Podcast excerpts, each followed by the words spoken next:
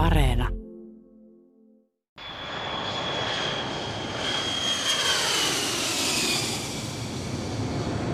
Tällä kertaa on haastateltavana täällä europarlamentaarikko Eero Heinäluoma ja aluksi me keskustelemme siitä, että miten huolestuttavaa hänen mielestään on edetä EUn elvytyspakettien kanssa tulkiten EUn sääntöjä uudella tavalla. Ja mikäli EU-maiden velkoja tullaan jossain vaiheessa jossain määrin antamaan anteeksi, niin miten se käytännössä ehkä tehtäisiin ja minkälaisia mahdollisuuksia eri jäsenmailla on saada aikaan vielä muutoksia elvytyspakettiin tai jopa perääntyä koko elvytyspaketista vai onko ylipäänsä yhtään minkäänlaisia. Europarlamentaarikko Eero Heinäluoma on tällä hetkellä jäsenenä muun muassa verovaliokunnassa, budjettivaliokunnassa ja talous- ja raha-asian valiokunnassa ja sen lisäksi hän on europarlamentin demareiden eli toisiksi isoimman puolueryhmän johtoryhmässä. Ja kun hän täällä Suomessa ennen europarlamentin valintaansa on sanonut, että EUn budjettia ei saa kasvattaa, niin miltä hänestä nyt tuntuu olla europarlamentin demareiden johtoryhmässä ja näissä taloudesta vastaavissa valiokunnissa, kun EU on velkaantumassa ja budjetin kasvattamiseenkin on ollut isoja paineita. Eero Heinäluoma. Mä olen tietysti sekä parlamentissa että omassa ryhmässäni niin voisi sanoa, maltillisten joukossa suhteessa tähän EU-budjetin kasvattamiseen. Ja kyllä tämä suomalainen kokemus ylipäänsä ja tietysti myös oma kokemukseni johtaa siihen, että olen aika varovainen näiden rahojen lisäämisen osalta ja kannatan vain rahojen lisäämistä silloin, kun on kiistatonta, että ne EU-ssa käytettynä tuottaa paremman lopputuloksen. Meillä on aika paljon parlamentissa myös niitä, jotka katsoo, että EU-budjetin koko pitää kasvattaa lähtökohtaisesti se on hyvä asia, mitä enemmän täällä käytetään rahaa. Ja siihen liittyy myös tietysti se ajatus, että sitä kautta sitten edistetään tiiviimpää integraatiokehitystä. Olen tässä vähän täällä toisin ajattelija, ehkä Suomessa sitten kuitenkin enemmän valtavirtaa. Ja, ei, ja se mikä on nyt vuoden kokemus, niin ei mun oma ajattelu ole kyllä näistä perusasioista muuttunut, että unionin pitää olla silloin liikkeellä, kun sitä ei jäsenvaltiot pysty tekemään.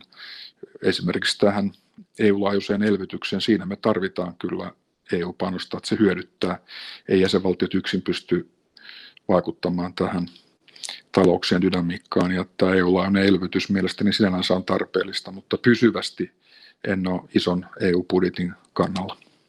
Miten huolestuttavana sä pidät tätä velkaantumistilannetta tällä hetkellä, tätä, että otetaan velkaa, ja maathan elvyttää tällä hetkellä ottamalta EKPn kautta tavallaan välillisesti velkaa?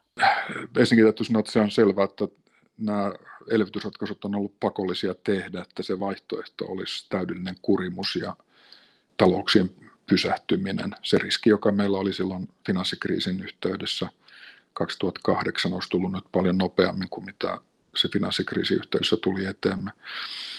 Ja siitä 2008 on sen paljon mielestäni Euroopassa opittu, että silloin Eurooppa elvytyksessään selvästi myöhästyi ja harrasti kirempää politiikkaa kuin mitä Yhdysvallat, ja Yhdysvallat nousi nopeammin siitä finanssikriisistä.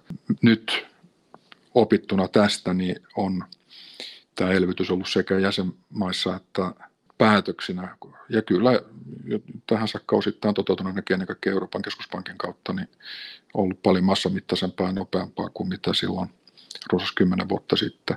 Mutta sitten tulee tämä puoli, että näin pitää tehdä, mutta kyllähän tässä velkaantumisella on sitten oma nuuria puolensa. Ja olen kyllä huolissani siitä, että pystytäänkö tämä, tämän ryypyn otto katto, joka tässä elvytyksessä tavallaan tehdään, niin pystytäänkö se korkki laittamaan jossain vaiheessa sivistyneesti kiinni vai syntyykö tähän riippuvuus, addiktio tähän sisään tulevaan halpaan rahaan? No osa tästä no bailout-pykälästä sitten, mitä se tästä sitten sanot tässä, tässä kuviossa, tässä velkaantumiskuviossa? Kyllä se mielestäni on erittäin tärkeä periaate, josta ei pitäisi antaa periksi. Eli sehän tarkoittaa sitä, että jäsenvaltiot eivät ole vastuussa toistensa veloista ja niitä toisten velkoja ei pidä maksaa. Minusta se on ainut oikea periaate. EU-maat on edelleenkin käytännössä taloudenpidossaan aika kaukana toisistaan, että vaikka meillä sanotaan, että meillä on yhteisiä arvoja ja meillä on yhteisiä sääntökirjoja, mutta niiden arvojen käytännön toteutus ja sisäistys on hyvin erilainen eri maissa. Ja silloin ainut mielestäni, joka antaa turvaa, on se, että yhteisiä asioita voidaan tehdä yhdessä ja niihin hommataan yhdessä rahaa. Se on ihan ok, mutta sitten suhteessa jäsenmaiden talouksien, niin jokaisen pitää lähteä siitä, että niitä hoitaa itse. Ja sitten toisaalta markkinoiden pitää myös tietää, kun EU-valtioita luotetetaan, että siellä on maakohtaisia riskejä, jotka on toisistaan poikkeavia. Että tässä ei kannata laittaa kaikkia munia saman koriin.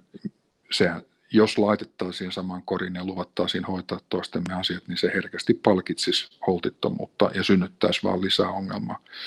Ja sen takia tästä niin sanotusta no bailout-säännöstä kiinni pitäminen on minun mielestäni ihan oikea periaate.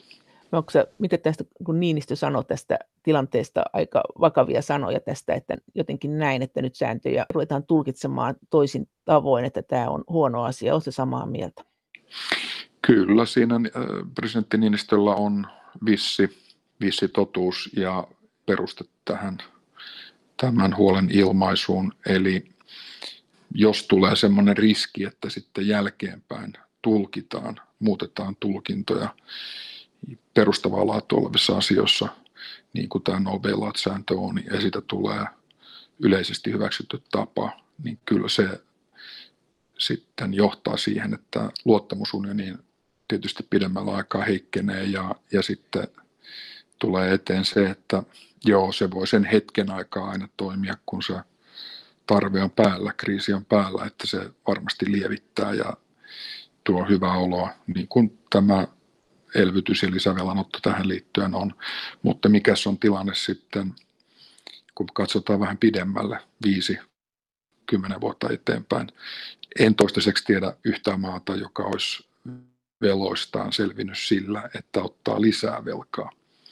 Voi olla, että velkaa joutuu ottaa lisää, mutta kyllä se varsinainen velkaantumisesta selviäminen edellyttää vähän muuta, eli se edellyttää sitä, että satsataan sinne omaan yhteiskuntaan ja talouteen ja sen kilpailukykyyn ja, ja tehdään sellaisia ratkaisuja, jotka johtaa talouden suurempaan toimeliaisuuteen. Mutta sä sä oot siis äh, presidentti Niinistön kanssa niin täysin samaa mieltä tästä asiasta. Miten hän sen ilmaisi, tämän huolensa tästä asiasta?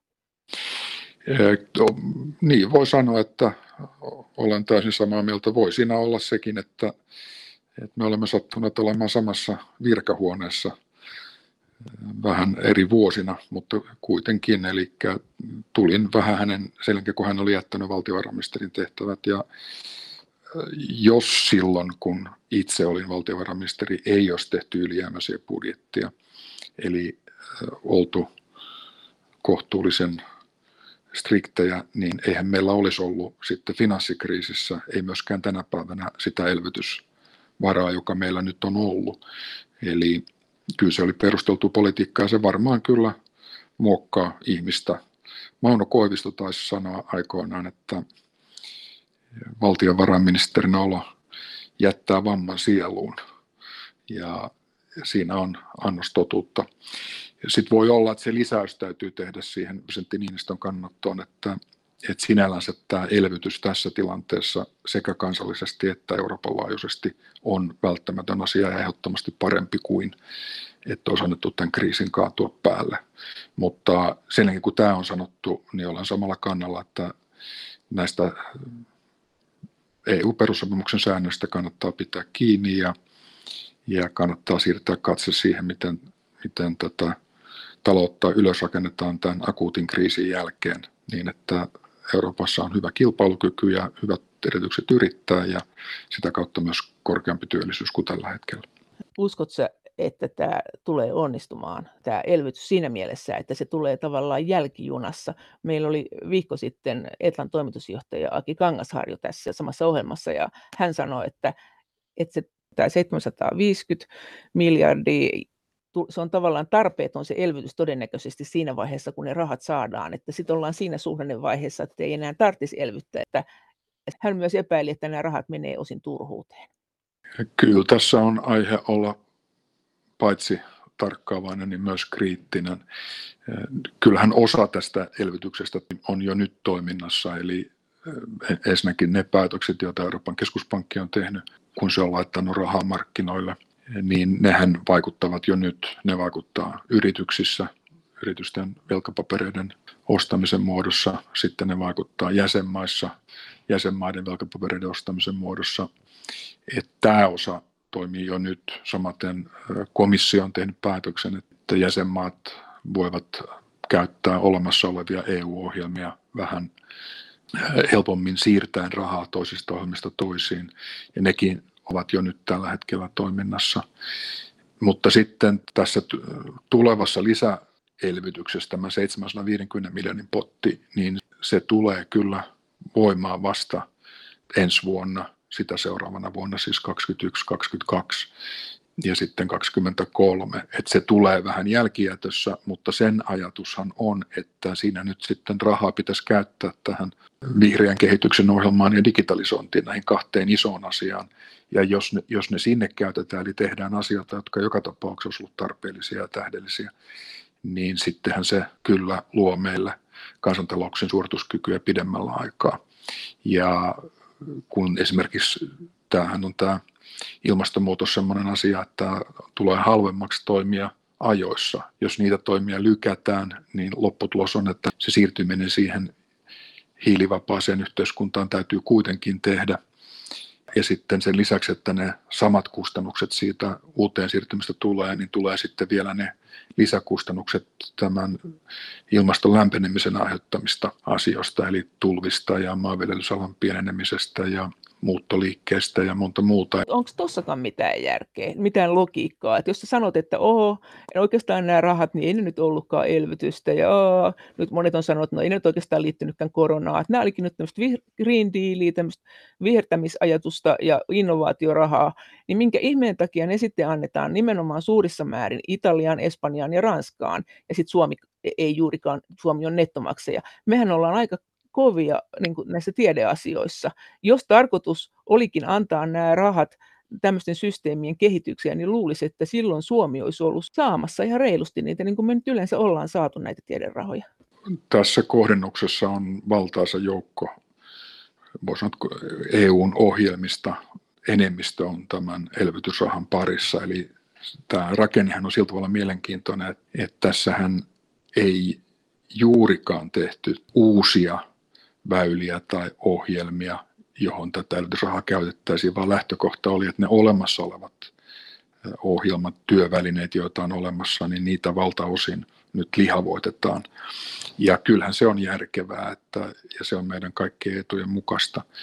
No sitten tähän kriteeristöön, siihen, siitä on sitten kritiikkiä, että tämä kriteeristö jolla nyt ennen kaikkea, jolla alun perin komissio esitti, että rahaa jaetaan, niin se oli liikaa taaksepäin katsovaa, että se katsoi menneiden vuosien, menneen viiden vuoden talouskehitystä ja työllisyyslukemia, ja olisi viisampaa katsoa, mitä tämä korona aidosti on aiheuttanut ja korvata tavallaan niitä vahinkoja, jotka tästä koronatappiosta tulee. No nyt niitä muutettiin kyllä huippukokouksessa Suomenkin aloitteesta, että kaikkea rahaa ei jaeta nyt, vaan katsotaan tämän syksyn taloustiedot ja vielä ensi vuodenkin taloustietoja ja sitten nähdään, mikä se todellinen koronan aiheuttama shokki on siellä ollut. Montako prosenttia sinne jää? Siis paljonko jaetaan nyt heti? Mitä sä, nyt tämä kaikkihan on ihan levällään tietysti ja tuossa oli nyt toimia, mikä oli viime huippukokouksessa, mutta näähän nyt rullaa vielä parlamentit läpi ja europarlamentin läpi ja varmaan sitä ja tätä, mutta miten se menee se suhde? Paljon, paljon jaetaan tällä tämänhetkisellä sopimuksella ja paljon sinne jää riideltävää sitten myöhempiin vaiheisiin ja milloin se sitten riidellään? Se on niin, että semmoinen runsas kaksi kolmasosaa jaetaan nyt, tai siinä menee hetki ennen kuin se raha on tuolla kentällä, mutta näillä tiedoilla, jotka tällä hetkellä on käytettävissä, ja sitten vajaa kolmasosa jää sinne tulevien niin kuin talouskehitystä tänä vuonna ja ensi vuoden alkupuolella kuvaavien lukujen pohjalta jaettavaksi. Ja näin ollen, niin mikä tämä saanti tulee sitten loppujen lopuksi olemaan, niin sitä me ei ei vielä tiedetä Suomen kannalta.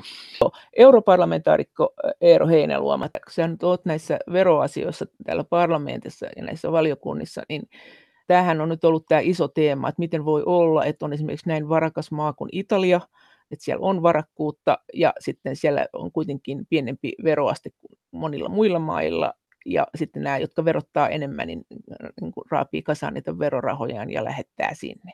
Eikö tästä keskusteltu ollenkaan? No parlamenttihan ei ole tämän tyyppistä keskustelua vielä käynyt. Että Luuletko, että käy? Luulen, että ei käy samalla tavalla kuin mitä julkisesti tai vaikkapa talouslehdissä käydään, että siinä varmaan siihen vaikuttaa sellaiset kohteliaisuussäännötkin, että ei nyt haluta käydä ihan silmään tökkäämässä, mutta kyllähän siitä itse asiasta tullaan keskustelemaan, eli siitä, että, että yhteiskuntien toimintakykyä pitää parantaa ja, ja sitten, että näitä uudistuksia pitää tehdä. Ja ne on vähän erilaisia eri maille riippuen siitä, kuinka pitkällä ne ovat tässä modernisaatio polulla. Mutta sitä virallista no, tahoa ei tule, joka tulee sanomaan Italialle, että voisitteko verottaa enemmän? Kyllä se on mahdollista tehdä siinä yhteydessä, kun näitä maakohtaisia ohjelmia katsotaan. Ne ovat irrallaan siis tästä nämä elvytysohjelmat on niin oma ohjelmansa, ne liittyy suoremmin siihen, mihin sitä rahaa käytetään, ja niitä nyt kukin jäsenvaltio tekee. Mutta sen lisäksi on nämä maakohtaiset ohjelmat, joilla tuota, EU-maat seurustelee keskenänsä, niin kyllä siinä on mahdollisuus tällaisestakin asiasta puhua. En ole nyt katsonut sitä Italian viimeistä paperia viime keväältä, että mitä siellä, mit, mit, mitkä on Italialla olevat suositukset. Täytyy oikeastaan vilkaista se, silloin kun tämä nyt päätettiin, tai, tai neuvostossa päätettiin nämä EU seitsemän vuoden budjetin ja elvytyspaketin suhteen nämä asiat nyt alustavasti, niin silloinhan sä viittasit, että onnittelut Sanna Marinille, että jäsenmaissa paljon tyytyväisyyttä, mutta EU-parlamentissa voi tulla vielä ankaraakin kritiikkiä. Oletko todella tätä mieltä? Ensinnäkin onnittelut, ja toiseksikin sitä, että jäsenmaissa paljon tyytyväisyyttä mutta EU-parlamentissa voi tulla ankaraakin kritiikkiä. Et nyt kun sinua kuuntelee, niin eihän siellä europarlamentissa mitään uskalleta sanoa, kun se on epähygienistä puhua maista ja niiden ongelmista nimillä. Ja jäsenmaissa, ainakaan Suomessa, niin ei ole ihan hirveän paljon ollut kyllä kuitenkaan tyytyväisyyttä. Jonkun verran on. Et onko tämä nyt joku onnittelun paikka? Kyllähän se oli onnittelun paikka, että tämä, tämä valtaisa paketti saatiin sovittua.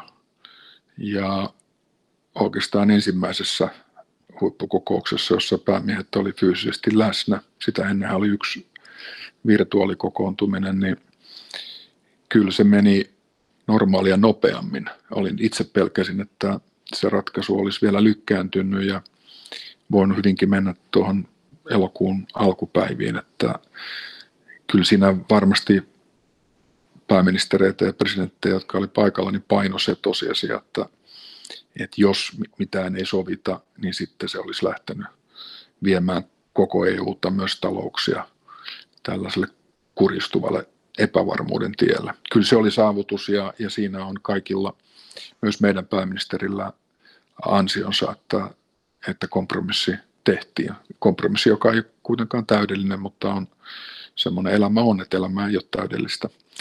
Ja tämä on toinen puoli.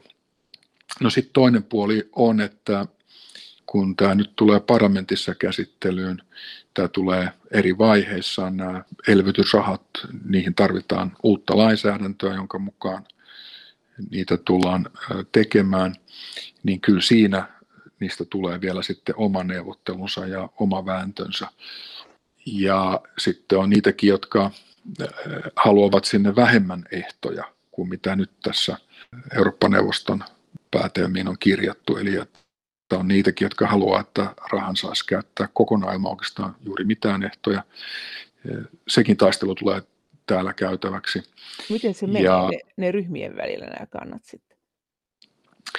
No se mielestäni ei niinkään noudata ryhmärajoja, että kyllä se enemmän noudattaa niitä rajoja, että ne maat, jotka ovat eniten saavien joukossa, niin ne mieluummin ottaisi ne rahat mahdollisimman pienillä ehdoilla. Että se ei ole, tämä tavallaan ideologinen kysymys, vaan enemmän se maan oma asema vaikuttaa.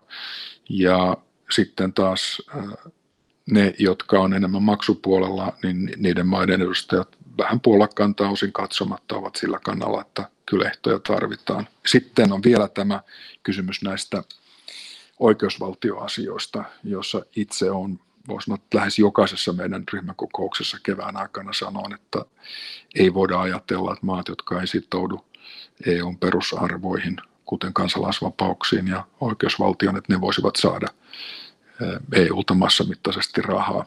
Ja tämähän on nyt kyllä menossa tiukempaan suuntaan, että se tiukempi kanta näyttää tässä voittavan ja, ja nyt parlamentin isompien ryhmien puheenjohtajat viime viikolla kirjelmöi Saksan liittokansleri Merkelille, joka Saksa on nyt EUn puheenjohtajamaa, että halutaan, että tähän elvytys kokonaisuudessa ja tässä monivuotisessa rahoituskehyksessä, että siinä tulee tämä oikeusvaltioperiaate noudatetuksi. Että parlamentin enemmistö on, on kyllä vahvasti tämän oikeusvaltioperiaatteen suojaamisen kannalla.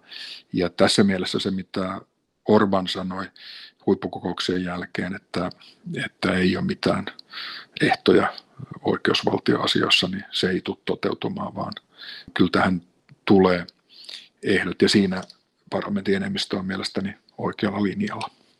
Europarlamentaarikko Eero Heinäluoma, miten tämä jakautuu parlamentissa, tämä, että miten tähän suhtaudutaan muuten tähän elvytyspakettiin? Se sanoi äsken, että se saattaa jakautua maittain tai jakautuukin maittain, mutta miten muuten? Y- yleisesti siis parlamentin oikeastaan kaikki tärkeimmät ryhmät on tämän elvytysajattelun kannalla ja parlamentti hyvin aktiivisesti keväällä, kun tämä koronakriisi nousi, niin vaati EUlta EU-laajuisia toimia. se on, se on kun voisi sanoa, näiden kaikkien vakiintuneiden ryhmien perusajattelua, jolla tarkoitan siis demareita ja sitten tätä kokoomuslaista Euroopan kansanpuoluetta EPPtä ja sitten ää, entisiä liberaaleja, nykyinen uudistuva Eurooppa-liike, jossa Suomen keskustakin on, ja vihreitä, ja, ja myös sitten vasemmistoliiton eurooppalainen, eurooppalainen parlamenttiryhmä on tämän elvytyspolitiikan kannalla. Et tässä kriittisiä ääniä täällä on oikeastaan aika vähän. Tämä perussuomalaisten Eurooppa-ryhmä on se sisäisesti aika jakaantunut, koska siellä italialaiset on sen ryhmän suurin puolue ja heillä ei ole sellaista yhtenäistä linjaa tähän elvytysohjelmaan. Mutta, ja, niin, ja, ja taisin vihreitä en maininnut, että he on myös tässä, tässä tämän elvytyksen kannalla. Että kyllä ryhmät hämmästyttävässä määrin, se on ollut oikeastaan mulle yllätys, myös oikealta päin ovat tämän elvytysajattelun kannalla. Se, se on ollut mulle yllätys. Mutta siinähän on ollut, sehän on nyt se ongelma, että miten tämä sitten jäsentyy. Että tässä oli ne ensimmäiset elvytysrahat, sitten on tämä 750 miljardia, siis ensimmäinen oli, se oli yli, sehän oli yli tuhat miljardia se ensimmäinen paketti, joka lähti, missä oli nämä EVM-rahat ja sen sellaista. Joo, no EVM-rahojahan ei vielä ole, se on Euroopan vakausmekanismin Joo. rahat ja se on lainarahaa, eli se on käytettävissä jäsenvaltioille, että jos ne haluavat, niin EVM kautta voi saada lainotusta.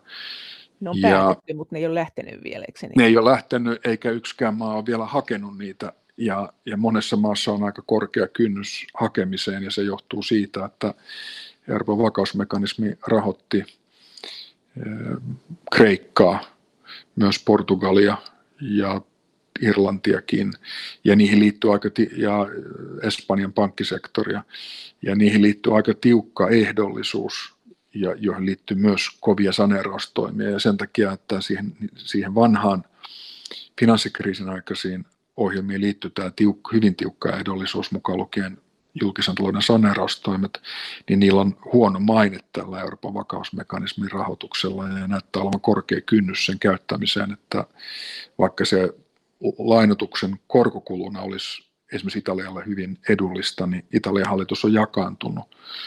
Demarit olisi halukkaat käyttää sitä luototusta, mutta sitten tämä Peppe Grillon viiden tähden liike, niin ei kannata sitä ja, ja tämä oikeiston liikapuolue vastustaa raivoisasti sitä. Että mikä se on se kertoo... konkreettinen asia, mitä he vastustaa? Mistä, mistä se on se suurin kysymys siinä? Mikä niistä ehdoista on se kovin? No sehän se liittyy siihen, että he ei halua, että täältä Euroopan vakausmekanismista otetaan luottoa ollenkaan. Se on heille punainen vaate.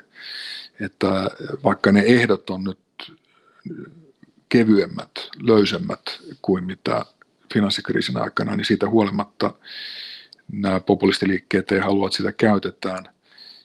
Ja äh, se vaan kertoo, että kuinka sitten sisäpolitiikka on aina osa myös tätä EU-politiikkaa. Ja sitten mä pidän kyllä selvänä, että jos, jos Italia ihan aidosti joutuisi valtioluototuksessaan vaikeuksiin, niin pakkohan sitä vakausmekanismia jos käyttää, ja sitä vartenhan se on luotukin, että jos on vaikeuksia, niin se on käytettävissä, mutta toistaiseksi sitä rahaa ei ole kukaan vielä hakenut. Ja sä et sitten tiedä, mikä niistä ehdoista on se jota, tiukin yksilöiden, ja onko se sitten mahdollista, että kun sanotaan, että nämäkin tulee olemaan tiukasti ehdolliset, ainakin nyt sanotaan nämä rahat, mitkä nyt jaetaan tässä uudessa elvytyspaketissa, sitä on jo sanottu, että voi olla, että Italia ei ota sitä rahaa vastaan, jos on kovin tiukat ehdot, mikä on tietysti niin kuin hyvin kiinnostavaa. Voisitko kuvitella, että mikä siellä voisi olla se kynnyskysymys, mistä ne sitten rupeaa vääntämään, että no ei me sitten oteta, jos tuommoinen ehto tuli? Mun mielestä näissä nykyehdoissa ei ole mitään semmoista, joka olisi Italian etujen vastaista, koska nämä nykyehdot ei pakota esimerkiksi työttömyysturvan leikkaamiseen tai minkäänlaisen... Siis, siis elvytyspaketin vai? No niitä ei El... tiedetä, kun vai EVMstä sä nyt puhut? Sekä että. Ei, ei kummassakaan ole tällaisia ehtoja. Ne ehdot koskee sitä, että sitä pitää rahaa käyttää tähän, tähän fossiilista polttoaineista luopumiseen tällaisen vihreää kehitystä tukevi, tukeviin infrahankkeisiin, vaikkapa nyt raideliikenteessä, raideliikennesatsauksiin esimerkiksi, tai semmoiseen teknologiseen tutkimustoimintaan, jolla tuetaan siirtymää hiiliyhteiskunnasta päästöttömään yhteiskuntaan. Ja, ja sitten tulee nämä oikeusvaltioperiaatteet, mutta ei ne oikeusvaltioperiaatteet Italialla ole ongelmallisia. Kyllä italialaiset ne hyväksyy. Että kyllä se on enemmän tämä periaate, että ei haluta, että sieltä vakausmekanismista otetaan mitään rahaa, koska se on, sen mekanismin nimi on saastunut. Se on niin kuin vääränvärinen auttaja, jos, jos, jos niin voisi sanoa. No, miten sitten tämän asian moraali, miten tähän suhtaudutaan, että siis tähän no bailout-pykälään siellä parlamentissa, että maat ei saa maksaa toistensa velkoja. Minkä, miten, minkälaista keskustelua se on siellä aiheuttanut. Että Suomessahan on kuitenkin aika hienosti keskust- siis sillä, siinä mielessä hienosti keskusteltu siitä, että nämä on niin kuin oikeudellisia tärkeitä kysymyksiä ja niistä on avoimesti keskusteltu, niin on ollut erilaisia mielipiteitä. Puhutaanko parlamentissa tästä asiasta vai onko tämäkin siellä semmoinen, josta ei haluta puhua? No kyllä siitä puhutaan, ei ehkä tällä kulmalla. Parlamentissahan on paljon sitä väkeä, joka haluaisi rakentaa tällaista liittovaltioorientoitunutta Eurooppaa, ja jossa myös velan, velkapaperit voisivat olla yhteisiä. Ja, ja sille, sille porukallehan tämä, tämä bailout-sääntö on väärä ja, ja, ja sitä ei, siitä ei siis näin ole haluta puhua ollenkaan, vaan puhutaan enemmän siitä, että siirryttäisiin yhteiseen velanottoon ja valtioiden velkapapereissa. Se on jäänyt vähemmälle huomiolle tässä kesän keskustelussa, että silloin kun tämä koronakriisi alkoi, niin parlamentissa oli hyvin paljon voimia, jotka halus, että jäsenvaltiot siirtyisivät laskemaan liikkeelle näitä yhteisiä velkapapereita, eli että hommaisivat yhdessä valtioille rahoitusta. Ja minäkin joudun sen puitteissa useita väittelyitä käymään, koska edustin sitä kantaa, että jokaisen valtion pitää itse vastata omasta varahankinnasta. Ja se pitää olla markkinoilla tiedossa, että jokainen hankkii omat rahansa itse.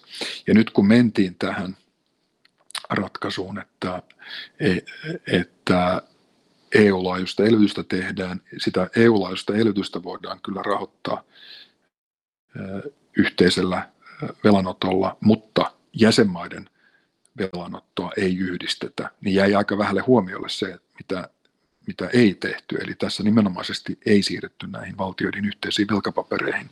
Joo, näin. Mutta entä sitten, kun se komissio kuitenkin nyt on ottamassa sitä EUn yhteistä velkaa, joka on perussopimuksessa kielletty. Puhuttiinko tästä? Täällä siitä ei puhuttu kovin paljon, koska siis täällä on niin paljon kannatusta sille, että ei aseteta mitään ylimääräisiä rajoitteita EUn toiminnalle, että se, se ei ole täällä kauhean monelle kiinnostava näkökulma. Totta kai sitten puhuttiin siinä yhteydessä eniten, kun oli tämä Saksan perustuslakituomioistuimen päätös keväällä, jossa asetettiin kyseenalaiseksi tämä Euroopan keskuspankin ohjelmien laillisuus, niin silloin tästä kyllä puhuttiin siis, se oli viime kevättä ennen tätä pahinta koronavaihetta huhti-toukokuussa.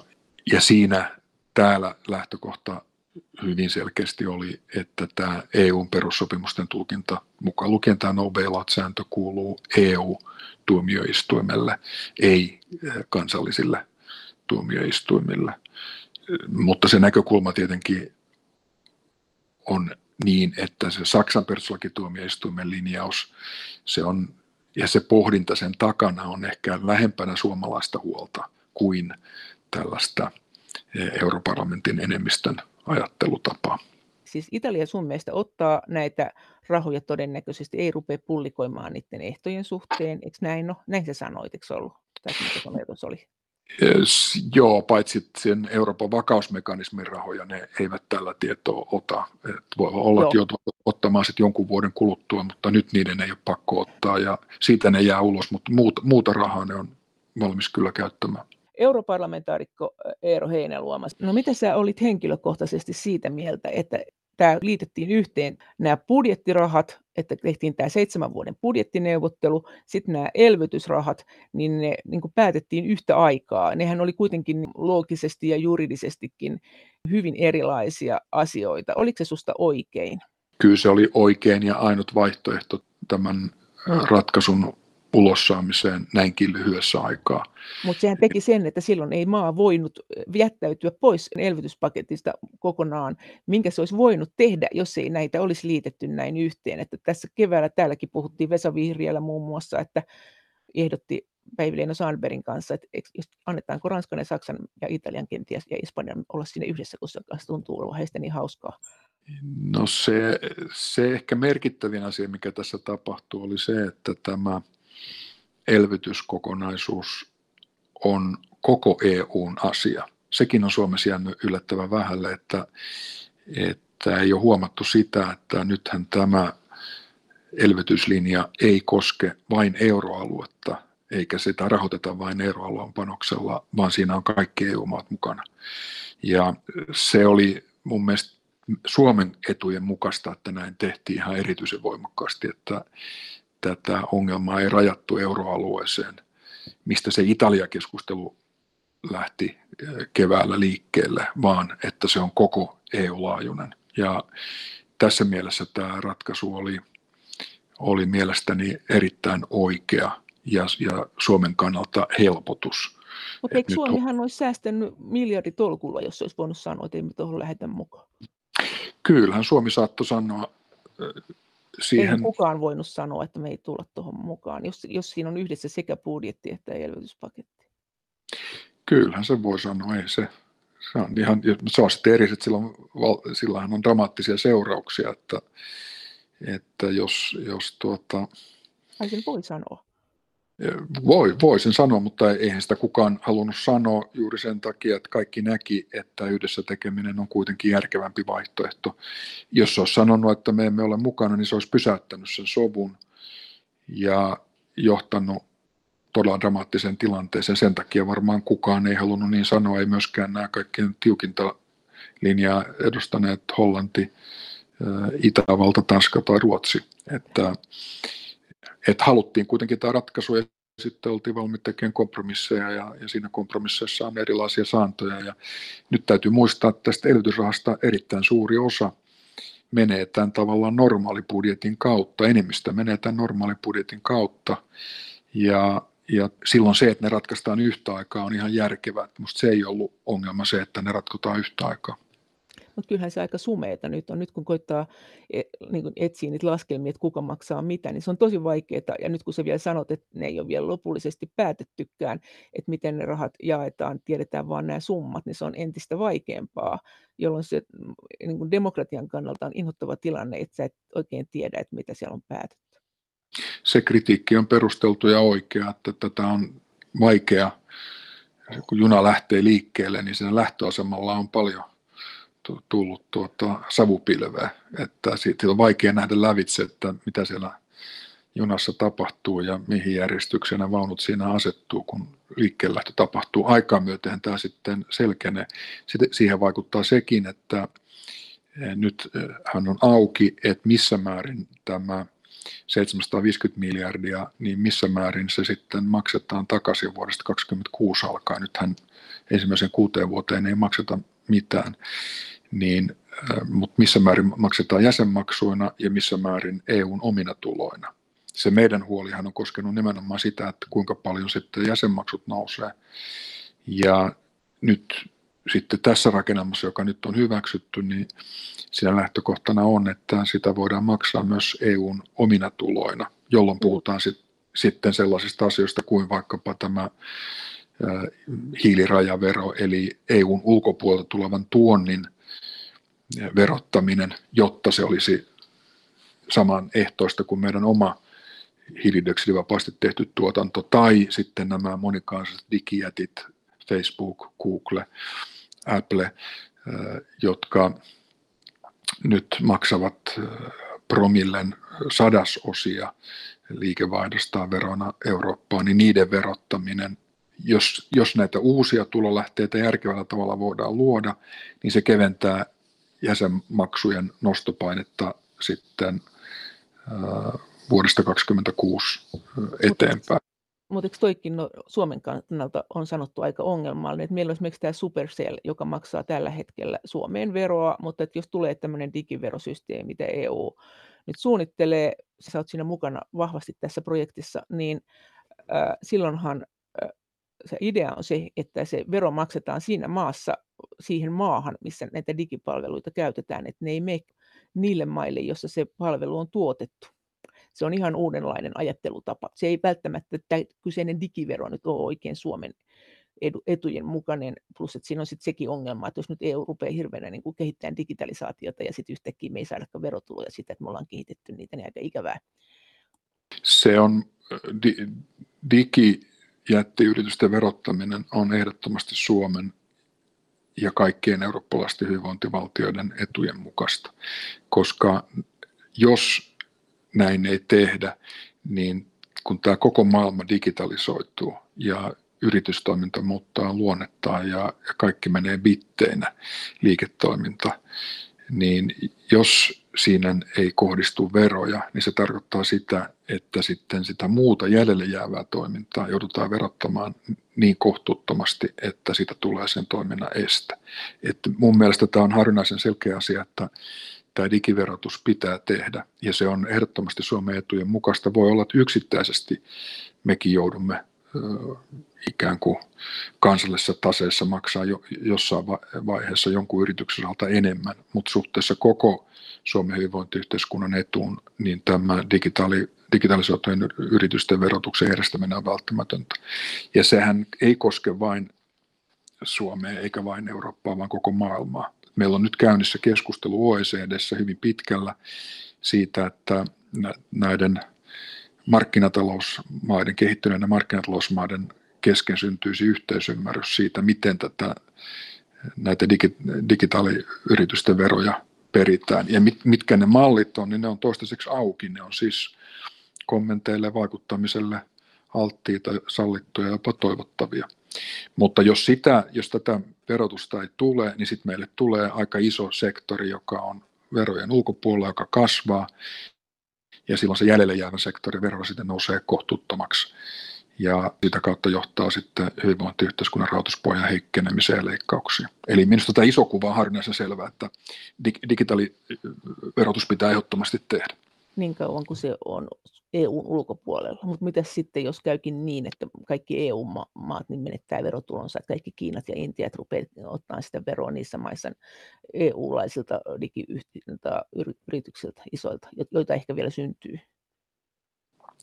No tässä ikävä kyllä on niin, että Eurooppa on pahasti jäljessä tätä tässä digitalisoinnissa ja näiden digitaaliyritysten luomisessa. Että ikävä kyllä ne on, ne on, kaikki nämä suuret yritykset ovat amerikkalaisia. Ja, ja se toinen alue, joka tulee nyt lujaa ja rinnalle, on sitten Kiina. Ja, että mä toivoisin, että se olisi toisinpäin, että se olisi niin päin, että, että siellä olisi kärjessä eurooppalaisia ja eurooppalaiset yrityksetkin joutuisivat maksamaan sitä kautta enemmän veroa, mutta kyllä se valitettavasti on niin päin, että, että se on nämä amerikkalaiset, jotka tätä tahtipuikkoa tässä heiluttaa ja yksin Amazon on siinä tilanteessa, että Amazonin arvo, pörssiarvo on 2000 miljardia, siis enemmän kuin tämä EUn elvytyspaketti. Että, ja nyt siitä, siitä ei tänne meille hilu juuri mitään. Voisi sanoa, että käytännössä ei mitään verotulojen kautta. Ja näitä Amazoneja sitten meitä on, meillä on useita, että niin kuin sanoin, niin Facebook, Apple, Google, valtaisia konglomeraatteja, jossa, on, jossa, tuota, jossa raha liikkuu käsittämättömissä mittasuhteissa ja kokonaan verotuksen ulkopuolella Euroopassa. Jotain jää sitten Yhdysvalloissa tietysti sitten sitä kautta, että ne firmat maksavat siellä veroa. Paljon me voitaisiin saada rahaa, jos me saataisiin kaikki nämä Facebookit ja Amazonit ja muut Twitterit verolle? No kyllähän siinä puhutaan siis ei, ei tuota, miljoonista, vaan miljardista. Siis vuodessa? Vuodessa, joo. Jos ne olisivat saman veros, samanlaisen verotuksen piirissä kuin mitä muu yritystoiminta, niin miljardeista puhutaan jo nyt. Puhumattakaan, että tämä ongelmahan lavenee tulevaisuudessa, jos tälle ei mitään tehdä. Mutta alle 10 miljardia kumminkin. No ei kai kukaan ole sitä nyt täsmälleen laskenut, mutta jos nyt pitäisi lonkalta heittää, niin sanoisin, että kyllä nämä verotulot, jotka ovat potentiaalisia verotuloja, niin ne ovat, ne ovat tuota, kymmeniä miljardeja, ehkä enemmän kuin sata miljardia vuodessa. vuositasolla, näin, näin sanoisin. Europarlamentaarikko Eero Heinäluoma. No miten pitkällä on tämä keskustelu tästä EUn laajuisesta tuloverotuksesta, joka sekin siellä papereissa on, ja tässäkin ohjelmassa on puhuttu siitä, että se saattaa olla jossain vaiheessa tulossa? EUn tuloverotukseen en usko enkä pidä kauhean toivottavanakaan, että tuloverotus mielestäni on kansallisvaltioiden itsemääräämisoikeuden ydintä ja en siinä Euroopan parlamentille antaisi toimivaltaa. Että semmoiset tulot ja, ja verot, jo, joissa tarvitaan eurooppalaista, jota ei voida oikein tehdä ilman eurooppalaista säännöstöä ja eurooppalaisia päätöksiä, niin ne ovat mahdollisia mielestäni. Jo, jo vaikka nyt tämä hiilirajavero esimerkiksi voi olla, että tämä näiden digitaaliyritysten verotus on myös sellainen, että kun on niin vaikea sanoa, että mihin valtioihin niiden pitäisi sitten maksaa, niin voi olla, että se, se on EU, EU-laajuisesti mahdollinen. Ja meillähän on pysyvä keskustelu käynnissä tästä finanssitransaktioverosta, eli, eli siitä, että kun, kun tuota, rahaa siirtyy, rahaa siirtyy niin, ja, niin, että sitä verotettaisiin, ja sitäkään ei voi kansallisvaltiot omilla päätöksillään tänä päivänä saada verotuksen piiriin, niin, niin näissä tällaisissa pitäisin EU-verotusta mahdollisena. No uskotko siihen, että jos nyt valtiot velkaantuu tätä vauhtia, kun ne nyt velkaantuu, sä sanoit, että ja sitten on näitä, sit vielä joudutaan maksaa näitä tukia, ja sitten ehkä valtiolla menee huonosti, ne ovat velkaantuneet, ne eivät halua maksaa elvytysrahoja toisilleen tai korotettuja jäsenmaksuja, niin tullaan siihen, että nämä annetaankin nämä valtioiden velat anteeksi. Tätähän on jo arveltu. Ja eikö siinä tapauksessa esimerkiksi Suomen kannattaisi olla ihan älyttömän paljon velkaantunut, koska semmoisethan tässä eniten hyötyy tästä asiasta? No tässä tullaan semmoisen maastoon, jota on jo aikaisemmin tiedusteltu, että ja ollaan hankalan ja jopa vähän vaarallisen keskustelun äärellä, että on tietysti mahdollista, että kun velkaantuminen on näin suurta, niin että tullaan tilanteeseen, että, että jotta, ne, jotta ne valtioiden velanhoidon kustannukset, korkomenot eivät tule mahdottomiksi, niin niitä voidaan joutua tarkastelemaan uusiksi. Oletan kuitenkin, että jos tähän keskusteluun tultaisiin, joka on siis edelleenkin täysin epävarmaa ja ehkä vähemmän todennäköistä kuin, kuin todennäköistä.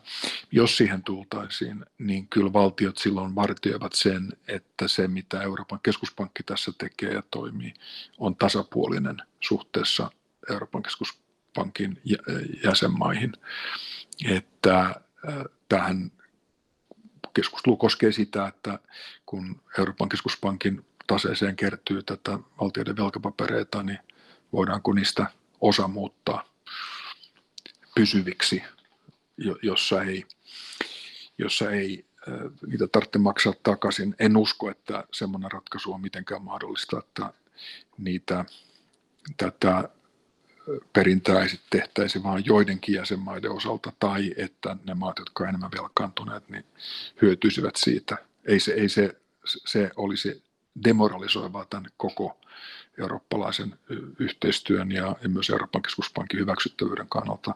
Et niin kuin nytkin on tehty, niin, niin Euroopan keskuspankin ohjelmat on mahdollistanut sen, että jäsenmaiden keskuspankit on voinut ottaa holveihinsa omien valtionsa liikkeelle laskemaa luottoa, ja se on ollut osa tätä elvytystyökalua. Ja oletan, että jos tällaisen keskusteluun jouduttaisiin, niin sitten siinä se koskisi suhteessa siihen kansantalouksien kokoon niin kaikkia maita. Ja tähän taisi vihriälläkin viitata puhuessaan tästä mahdollisuudesta, että olisi Suomen etujen mukaista, että näin tehtäisiin, koska silloin Suomikin hyötyisi tästä lainojen anteeksiannosta. Niin, että se olisi niin kuin se anteeksiantosumma olisi suhteessa siihen kansantalouden kokoon, eikä se olisi se lainojen anteeksianto suhteessa siihen, mitä on otettu lainaa, taikka ei. Ei, ei, taikka ei niin, että jokainen maa saa nyt vaikka sitten 100 miljardia anteeksi. Juuri näin, että ei, ei, ei se voi olla se ei voi olla sama summa kaikille, eikä se voi myöskään olla niin kuin suhteessa siihen otettuun velkaan, koska silloinhan palkittaisiin niitä, jotka ovat ottaneet paljon velkaa niin. verrattuna niihin, jotka on ottanut vähän velkaa, että kyllä se täytyy olla suhteessa kansantalouksien kokoon. Miten tämä vielä nyt tämän elvytyspaketin käsittely eri maissa? Miten se menee? Onko tässä vielä se mahdollisuus, että joku Saksan perustuslakituomioistuin ilmestyy ja sanoo, että ei, ei tätä voida hyväksyä? Taikka, taikka Suomen, Suomessa sanotaan, että me emme perustuslaillisista syistä voi hyväksyä tätä, koska se hankaloittaa meidän tota, mm, perustuslaissa määriteltyjä velvollisuuksiamme hoitaa kansalaisten sosiaaliturvaa ja muita asioita, mitkä on perustuslaissa määritelty. Et me ei voida äänestää tämmöisen puolesta siellä neuvostossa, että peruutus. Niin tässähän on aika monta jäsenmaata, jotka voi joiden sisäpoliittiset paineet voi aiheuttaa sen, että ne ottaa takapakkia. Me ollaan sitten taas nollaruudussa sen jälkeen. No tässä, kun tämä ei mene yhtenä pakettina hyväksyttäväksi, vaan tämä menee niiden pakettien eri osina sen mukaisesti, kun sen kunkin paketin juridinen merkitys on, niin tässä on edelleenkin se vähintäänkin teoreettinen mahdollisuus, että jossain sanottaisiin jollekin sopimukselle, joka edellyttää kaikkien maiden hyväksyntää, niin ei. Ja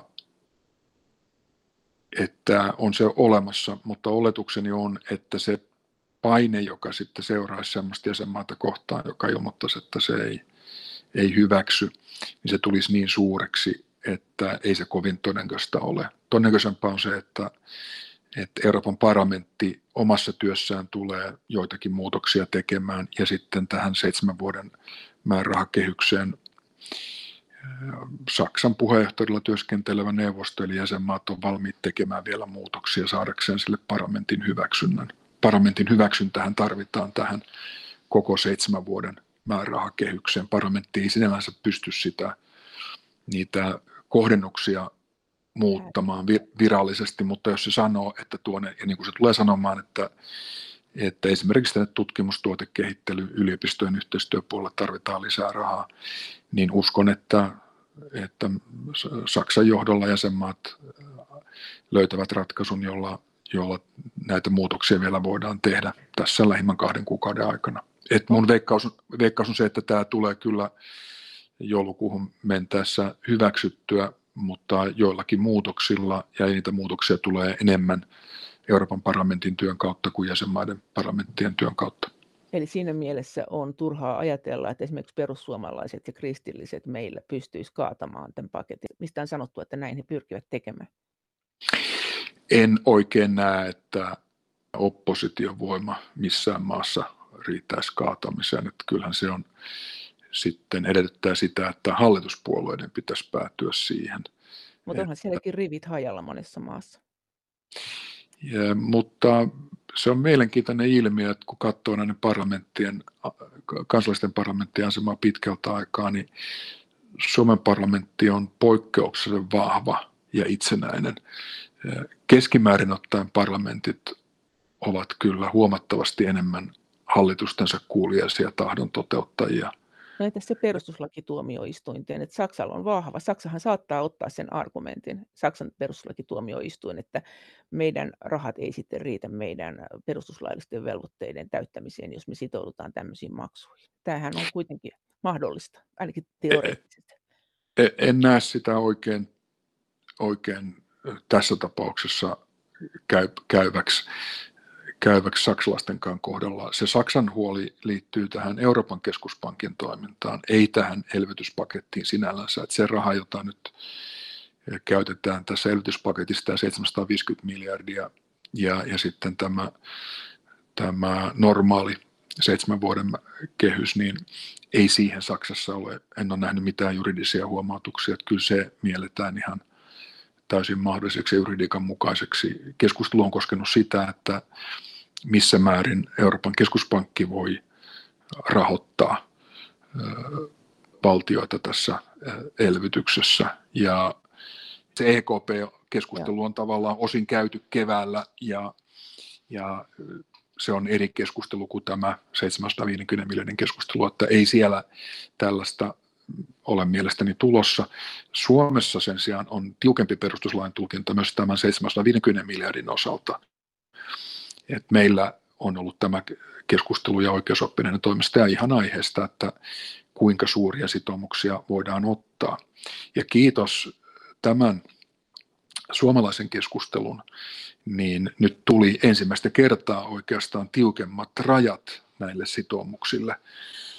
Eli että nyt on etukäteen määritelty, ei, että mikä on se osuus, johon sitten Suomi tämän 750 miljardin pakettirahoituksessa voi maksimissaan sitoutua, ja ne ovat paljon pienempiä ne prosenttiosuudet kuin mitä ne olivat tässä Euroopan vakausmekanismin sitoumuksissa aikaisemmin. Tässä tapahtui merkittävä käänne. Sitäkään ei julkisuus vielä huomannut, että nämä vastuut rajattiin huomattavasti alas siitä, mitä ne ovat Euroopan vakausmekanismin rahoituksessa olleet.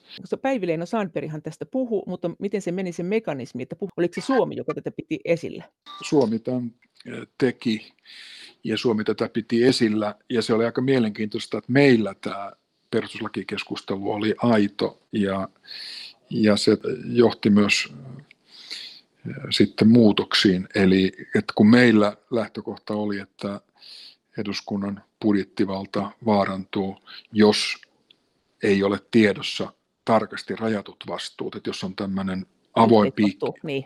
Niin, jos, niin, jos siirrytään tämmöiseen laajaan yhteisvastuuseen, niin se vaarantaa eduskunnan budjettivaltaa ja, ja sen takia ta, eduskunta, perustuslakivaliokunta edellytti että tätä tarkkarajaisuutta, eli pitää tarkasti tietää, mikä on se määrä, johon tässä sitoudutaan. Ja se nyt tässä toteutuu ja paljon alhaisempana suhteessa kuin mitä oli tämä Euroopan vakausmekanismin vanhat rahoitusohjelmat. Mutta kelle me sanotaan hurraa? Päivileen Sandbergille ennen kaikkea? Kyllä, hänelle voi sanoa hurraa ja sitten voi sanoa eduskunnalle hurraa ja sitten voi sanoa Suomen pääministerille, joka viime kädessä neuvotteli hurraa. Näin sanoi europarlamentaarikko Eero Heinäluoma. Kiitos teille viesteistä ja kiitos kommenteista. Kaikki viestit ja kommentit ovat aina erittäin tervetulleita. Niitä voi lähettää sähköpostiosoitteeseen maija.elonheimo.yle.fi ja sen lisäksi me voimme keskustella näistä teemoista yhdessä Twitterissä aihetunnisteella Brysselin kone.